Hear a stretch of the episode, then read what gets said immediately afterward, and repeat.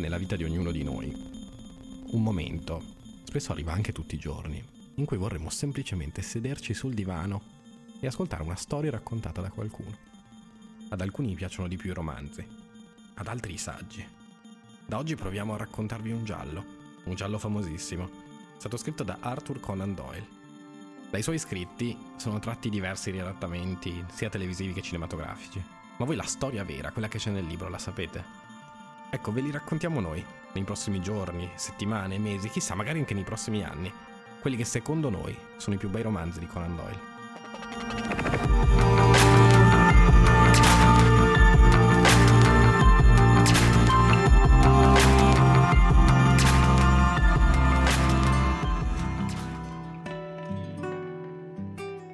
La Valle della Paura di Arthur Conan Doyle. Legge Lorenzo Cauduro. Parte prima. La tragedia di Birlstone. Capitolo 1. L'avvertimento. Io sono propenso a ritenere, dissi. Già, infatti, mi interruppe Sherlock Holmes in tono di impazienza. Credo di essere uno dei più tolleranti mortali della Terra, ma francamente il tono sarcastico di quell'interruzione mi indispettì. Sa Holmes, dissi seccato, che a volte lei mette a dura prova il suo prossimo. Ma era troppo assorto nei propri pensieri per dare una risposta immediata a questo mio scatto. Davanti a lui la colazione era ancora intatta. Si appoggiò su una mano per studiare un foglietto di carta che aveva tolto in quel momento da una busta. Prese poi la busta, l'avvicinò alla luce e ne esaminò attentissimamente sia la parte esterna sia il risvolto. È la scrittura di Porlock, disse con aria pensierosa. Sono sicurissimo che è la scrittura di Porlock, benché l'abbia veduta soltanto un paio di volte. La è greca, con quello svolazzo tipico in cima e caratteristica. Ma se di Porlock, deve trattarsi di un messaggio della massima importanza.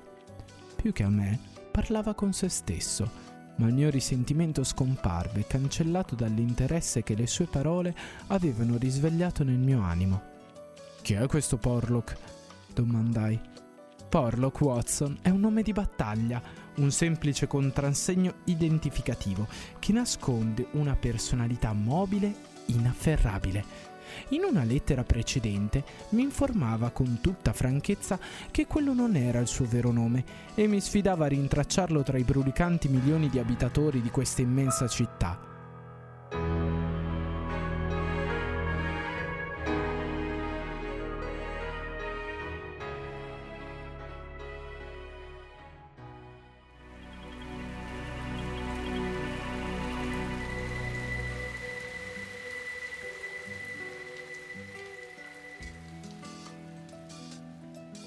Non è importante per sé, ma per il grande uomo col quale si trova in contatto.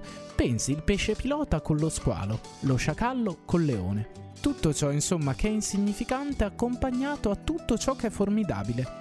E non formidabile soltanto, Watson, ma sinistro. Sinistro al massimo grado.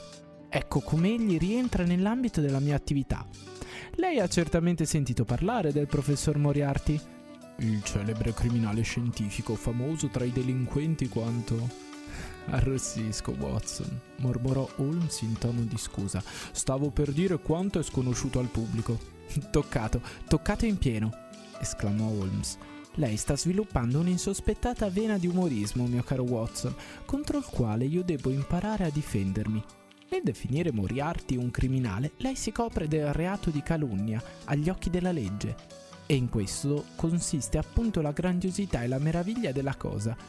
Il più grande imbroglione di tutti i tempi, l'organizzatore di ogni ribalderia, il cervello che controlla il mondo della malavita, un cervello che potrebbe foggiare o distruggere il destino di intere nazioni. Questo è l'uomo, ma egli è talmente superiore a ogni sospetto del pubblico, è talmente immune da ogni critica, sa così meravigliosamente destreggiarsi e nascondersi, che per quelle sole parole che lei ha dette adesso potrebbe trascinarla in un tribunale ed uscirne con la pensione di un anno come risarcimento di danni morali. Non è forse l'autore celebrato della dinamica di un asteroide, libro che tocca tali vertici della matematica pura che nessuno della stampa scientifica si è sentito in grado di recensirlo? È questo un uomo da diffamare? Lei diventerebbe un medico calunniatore e lui sarebbe compianto come professore denigrato. Questa è Jenny Watson. Ma se io sarò risparmiato da uomini minori, il nostro giorno verrà sicuramente. Come spero di esserci anch'io, esclamai con fervore. Ma lei mi stava parlando di quel suo Porlock. Ah già, il cosiddetto Porlock è un anello della catena alquanto distanziato dal suo maggiore fermaglio. Detto tra noi, Porlock non è poi un anello così solido, e per quanto mi è stato possibile constatare è anzi il solo difetto di quella catena. Ma nessuna catena è più forte del suo più debole anello. Appunto, mio caro Watson, di qui l'estrema importanza di Porlock. Spinto da rudimentali aspirazioni al bene e incoraggiato dal saggio stimolo di una banconota da 10 sterline, mandatagli di tanto in tanto per vie traverse, egli mi ha in un paio di occasioni anticipato informazioni che si sono dimostrate preziose. Del pregio che ha una notizia quando riesce a prevedere e a prevenire anziché vendicare un delitto. Sono certo che se ne avessimo la chiave ci accorgeremmo che questa comunicazione è di tal genere Così dicendo, Holmes tornò a stendere il foglio sul suo piatto pulito. Mi alzai e chinandomi su di lui fissai stupito la curiosa scritta che qui riproduco.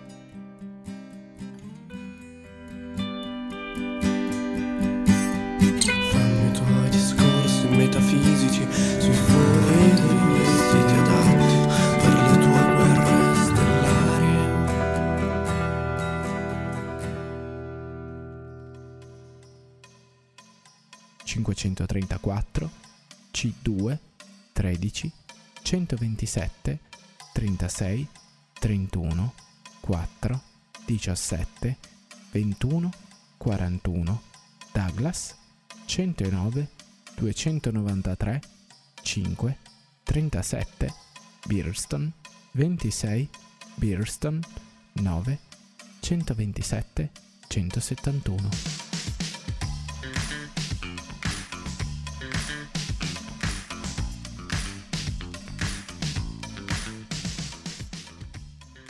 Che significa Holmes?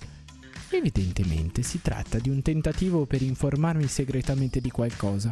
Ma che serve un messaggio cifrato senza la chiave? In questo caso non serve affatto. Perché dice in questo caso? Perché vi sono molti cifrari che io saprei leggere con la stessa facilità con cui leggo nomi apocrifi nella colonna riservata alle ricerche di persone scomparse. Questi austeri passatempi divertono l'intelligenza senza affaticarla nel caso attuale la cosa è però diversa. Si tratta evidentemente di un riferimento alle parole contenute nella pagina di qualche libro. Ora, fino a quando non saprò di quale pagina e di quale libro si tratti, io mi troverò impossibilitato ad agire. Ma perché Douglas e Beerstone? Evidentemente perché si tratta di parole non contenute nella pagina in questione. Ma perché non ha indicato il libro allora? la sua astuzia istintiva, mio caro Watson, quella furberia innata che costituisce la gioia dei suoi amici, certo le impedirebbero di racchiudere nella stessa busta chiave e messaggio insieme. Se la missiva dovesse smarrirsi, lei sarebbe spacciato, ma in questo modo bisogna che entrambi si perdano perché possa venirne qualche danno. La nostra seconda distribuzione di posta dovrebbe essere già stata fatta e mi sorprenderebbe se non ci portasse o una ulteriore lettera esplicativa o il che è assai più probabile addirittura il volume a cui queste cifre si riferiscono. I calcoli di Holmes si avverarono in capo a pochissimi minuti mediante la comparsa di Billy, il fattorino, precisamente con la lettera che aspettavamo.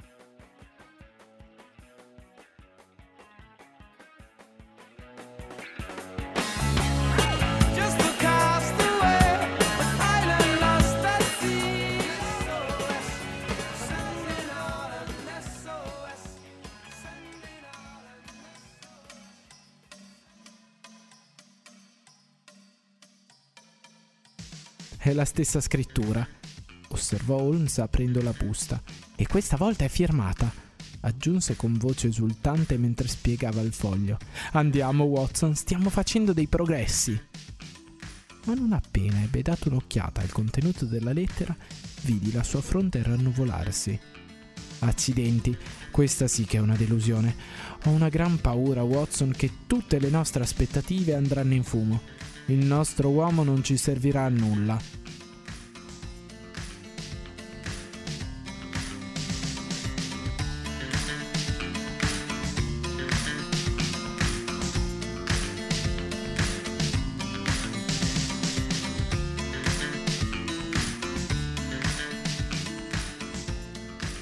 Egregio signor Holmes, dice, non voglio continuare con questa storia, è troppo pericoloso. Lui mi sospetta. Capisco che mi sospetta. Mi è venuto vicino all'improvviso dopo che avevo già scritto l'indirizzo su questa busta, con l'intenzione di mandarle la chiave del cifrario. Ho fatto appena in tempo a nasconderla. Se l'avesse veduta avrei passato dei grossi guai. Ma leggo il sospetto nei suoi occhi la prego di bruciare il messaggio cifrato che non può esserle di alcuna utilità. Fred Porlock. Holmes rimase qualche tempo seduto con la lettera in mano, la fronte aggrottata, gli occhi fissi sul fuoco.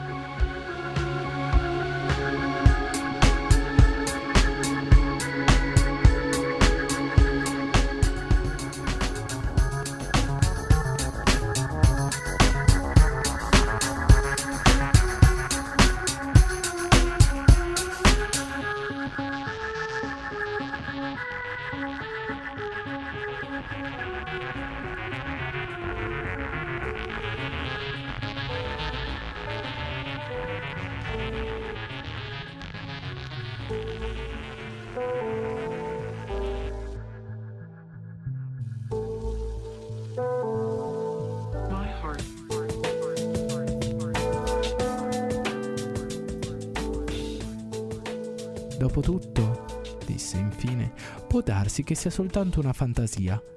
Forse è solo la sua coscienza sporca, sapendo di essere un traditore avrà forse letto l'accusa negli occhi dell'altro. Il quale altro è il professor Moriarty, immagino. In persona. Quando qualcuno della banda parla di lui, si sa bene a chi allude. Per tutta quella gente non esiste che un solo ed unico lui. Ma che cosa può fare? Hmm, questa è una domanda troppo vasta.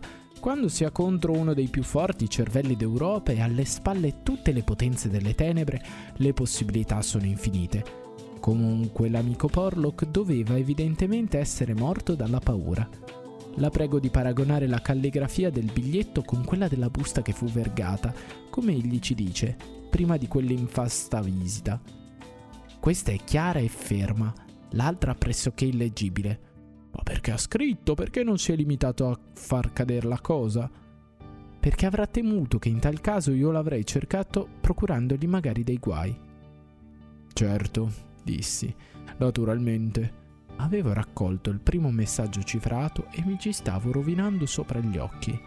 C'è da impazzire a pensare che forse in questo foglietto di carta si nasconde un segreto importante, ma che trascende ogni potere umano il penetrarlo. Sherlock Holmes aveva spinto da un canto la sua colazione, nemmeno assaggiata, e si era accesa la nauseabonda pipa, compagna delle sue più profonde meditazioni. Chissà, disse appoggiandosi all'indietro e fissando il soffitto. Forse ci sono punti che sono sfuggiti al suo macchiavellico intelletto.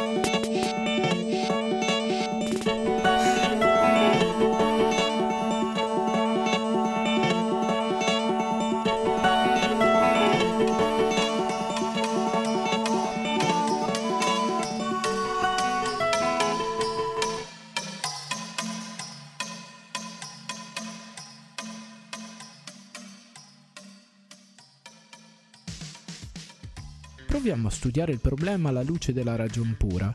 Qui l'uomo si riferiva certamente a un libro. Questo deve essere il nostro punto di partenza. Un punto alquanto vago. Vedi Vediamo tuttavia se riusciamo a delimitarlo. Mano a mano che lo metto a fuoco mi sembra che diventa sempre meno impenetrabile. Quali indicazioni abbiamo su questo libro? Nessuna. Piano piano, le cose non sono poi così brutte come lei immagina. Il messaggio cifrato incomincia con una grande 534, vero? Stabiliamo dunque come ipotesi operante che 534 significhi la particolare pagina a cui il codice si riferisce. In questo modo il nostro libro è già diventato un grosso libro, il che è sicuramente qualcosa di guadagnato. Quali altri indizi abbiamo sulla natura di questo grosso libro? Il segno successivo è C2. Che cosa significa secondo lei Watson? Capitolo secondo, senza alcun dubbio. Non credo. Sono certo che ammetterà con me che se è data la pagina il numero del capitolo diventa inutile. Inoltre, se la pagina 534 si trova appena al secondo capitolo, la lunghezza del primo deve essere intollerabile. Colonna! esclamai. Bravo Watson, lei è formidabile stamane. Se non è colonna, allora io sbaglio di grosso. Ecco dunque, vede che già noi incominciamo a supporre un grosso libro, stampato in duplice colonna, ciascuna di notevole lunghezza dal momento che una delle parole è numerata nel documento come la 293esima. Abbiamo raggiunto i limiti di quanto la ragione ci può fornire? Temo di sì. Le assicuro che lei è ingiusto con se stesso. Ancora un'altra scintilla, Watson. Ancora un'altra sferzata al cervello. Se si fosse trattato di un volume non comune, certo me l'avrebbe mandato. Invece era sua intenzione, prima che i suoi piani andassero all'aria, di mandarmi la chiave in questa busta. Così mi dice nel biglietto. Questo dovrebbe indicare che si tratta di un libro che io non avrei avuto difficoltà a trovare da solo. Lo aveva lui e immagina che lo avessi anch'io. Per farla breve, Watson, si tratta di un libro comunissimo. Certo, quanto lei mi dice mi sembra plausibile. E così abbiamo ristretto il campo delle nostre ricerche a un libro grosso, stampato su due colonne e di uso comune. La Bibbia! gridai trionfante. Bene, Watson, bravo, ma non bravo abbastanza se mi consente di dirlo. Anche se potessi accettare il complimento per me, non potrei citare un volume meno adatto della Bibbia da immaginarsi posato presso il capezzale di un complice di Moriarty. D'altronde, le edizioni della Sacra Scrittura sono tanto numerose che non poteva supporre le due copie avessero la stessa impaginazione. Qui si tratta evidentemente di un libro tipo. Doveva sapere per certo che la sua pagina 534 corrispondeva esattamente alla mia 534. Ma questo può succedere con pochissimi libri. Appunto, in ciò sta la nostra salvezza. La nostra ricerca si restringe a libri tipo che chiunque può possedere. Il Bradshaw. Improbabile, Watson. Il vocabolario del Bradshaw è nervoso e limpido, ma limitato. La sua scelta dei vocaboli difficilmente si presterebbe all'invio di messaggi generici. Elimineremo dunque il Bradshaw ed elimineremo per la medesima ragione il dizionario. Che cosa ci rimane dunque? Un almanacco. Ottimamente, Watson.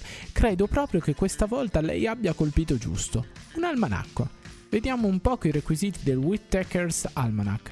È di uso comune, ha il numero di pagine richiesto, è stampato su due colonne, sebbene riservato al principio nel proprio vocabolario, diventa verso la fine, se ben rammento, piuttosto ciarliero.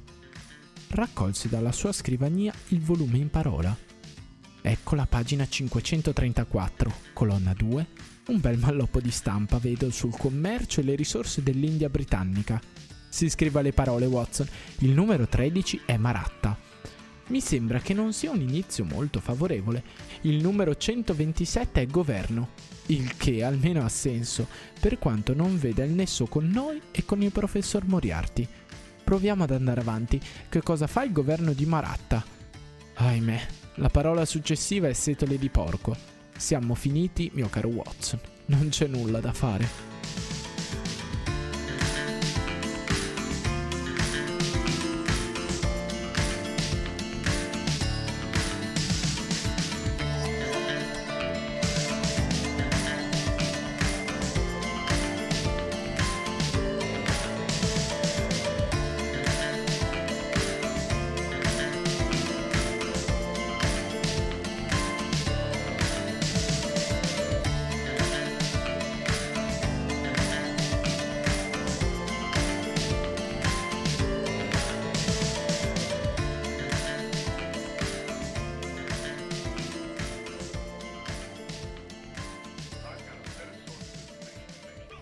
Aveva parlato in tono scherzoso, ma il tremore delle sue folte sopracciglia rivelava disappunto e irritazione.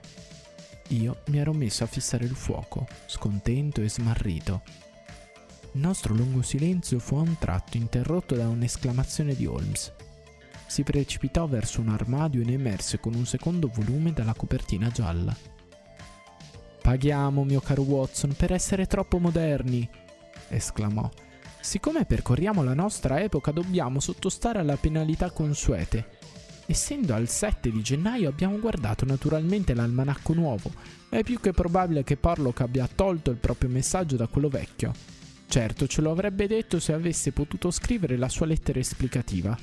Vediamo adesso che cosa ci riserva la pagina 534. Il numero 13 è C, il che è molto più promettente. Il numero 127 è E. C'è. Gli occhi di Holmes scintillavano e le sue dita sottili e nervose fremevano mentre egli contava le parole. Pericolo. Ah, ah, fantastico. Scriva Watson. C'è pericolo. Può venire molto presto uno. A questo punto abbiamo il nome Douglas. Ricco, compagna, ora a Birston, castello, Birston, sicurezza, è urgente. Dunque, Watson, che cosa ne dice della ragion pura e dei suoi frutti? Se l'erbivendolo vendesse corone di alloro, manderei subito Billy a comprarmene una.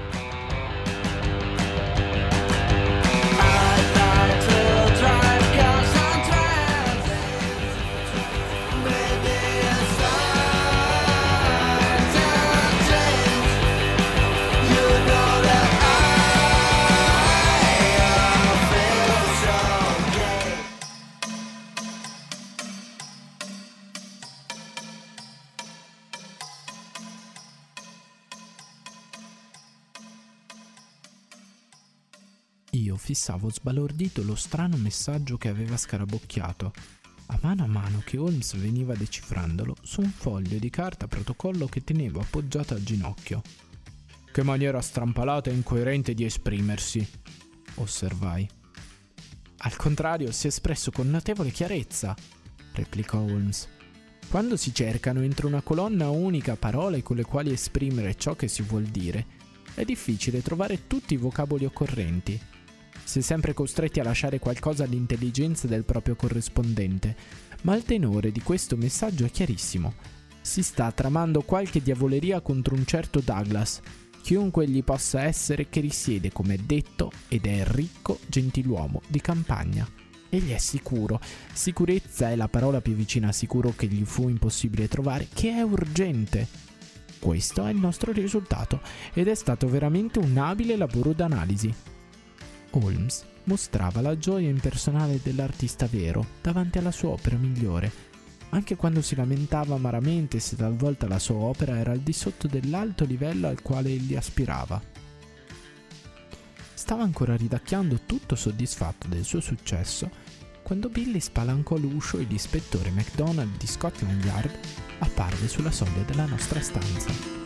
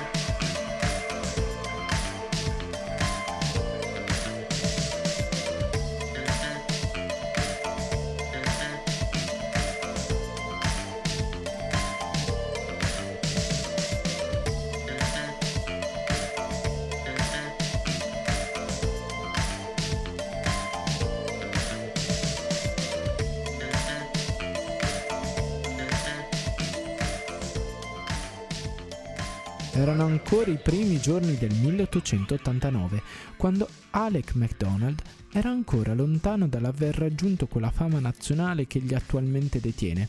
Era un giovane ma capace funzionario delle forze di polizia e aveva già avuto modo di distinguersi in parecchi casi che gli erano stati affidati. La sua figura, alta e ossuta, faceva supporre in lui una forza fisica eccezionale, mentre il grande cranio e gli occhi luminosi e profondamente infossati esprimevano con altrettanta chiarezza l'acute intelligenza. Era un uomo silenzioso, preciso di temperamento duro e con uno spiccato accento scozzese. Già due volte nella sua carriera Holmes lo aveva aiutato a raggiungere il successo, accontentandosi come unica ricompensa della gioia intellettuale di aver risolto un problema difficile. Per questo motivo lo scozzese nutriva verso il collega un affetto e un rispetto profondi, che si dimostravano con la franchezza con cui consultava Holmes in ogni difficoltà.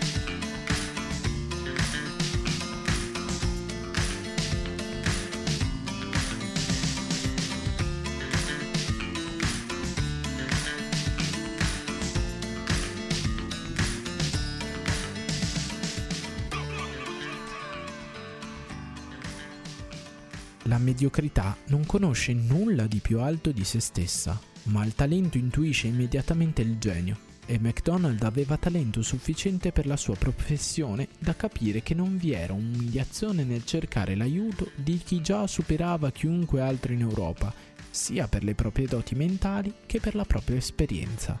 Holmes non era incline all'amicizia, ma nutriva una certa simpatia per il lungo scozzese e non appena lo vide sorrise che animale mattutino è lei, Mac, disse. Le auguro una caccia fortunata. Temo però che questa sua visita non presagisca nulla di buono. Se lei avesse detto spero invece di temo, sarebbe stato assai più prossimo alla verità, credo, signor Holmes. rispose l'ispettore con un ghigno d'intesa. Bene, forse un bicchierino terrà lontano il gelo del mattino. No, no, no, non voglio fumare, grazie. Bisogna che prosegua, poiché le prime ore sono sempre le più preziose, quando occorre tener dietro a un caso e nessuno sa quanto meglio di me. Ma, ma, ma, ma. L'ispettore si era interrotto bruscamente e fissava con un'espressione di indescrivibile sbalordimento il foglietto posato sul tavolo, su cui era stato scarabocchiato l'enigmatico messaggio. Douglas, balbettò. Birston? Ma che cos'è, signor Holmes? Perbacco! Ma questa è stregoneria! Come diamine ha fatto ad avere quelle indicazioni? È un messaggio cifrato che il dottor Watson e io abbiamo avuto la fortuna di poter interpretare. Ma perché? Che cosa c'è di strano in quei nomi? L'ispettore, sempre più esterefatto, guardò prima Holmes e poi me. Semplicemente questo, disse infine che il signor Douglas del castello Birston è stato assassinato stamane in circostanze spaventose.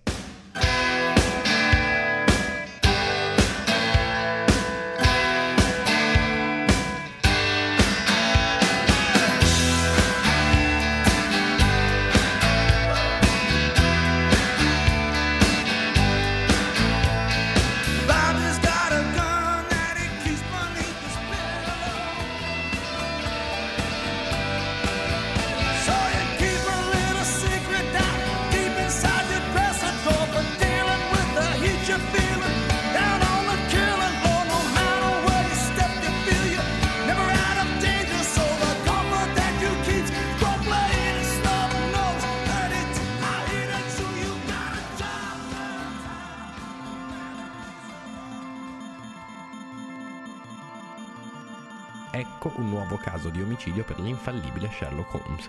Volete sapere di cosa si tratta? Allora non perdetevi la puntata di domani sera alle 21. Elementare WhatsApp.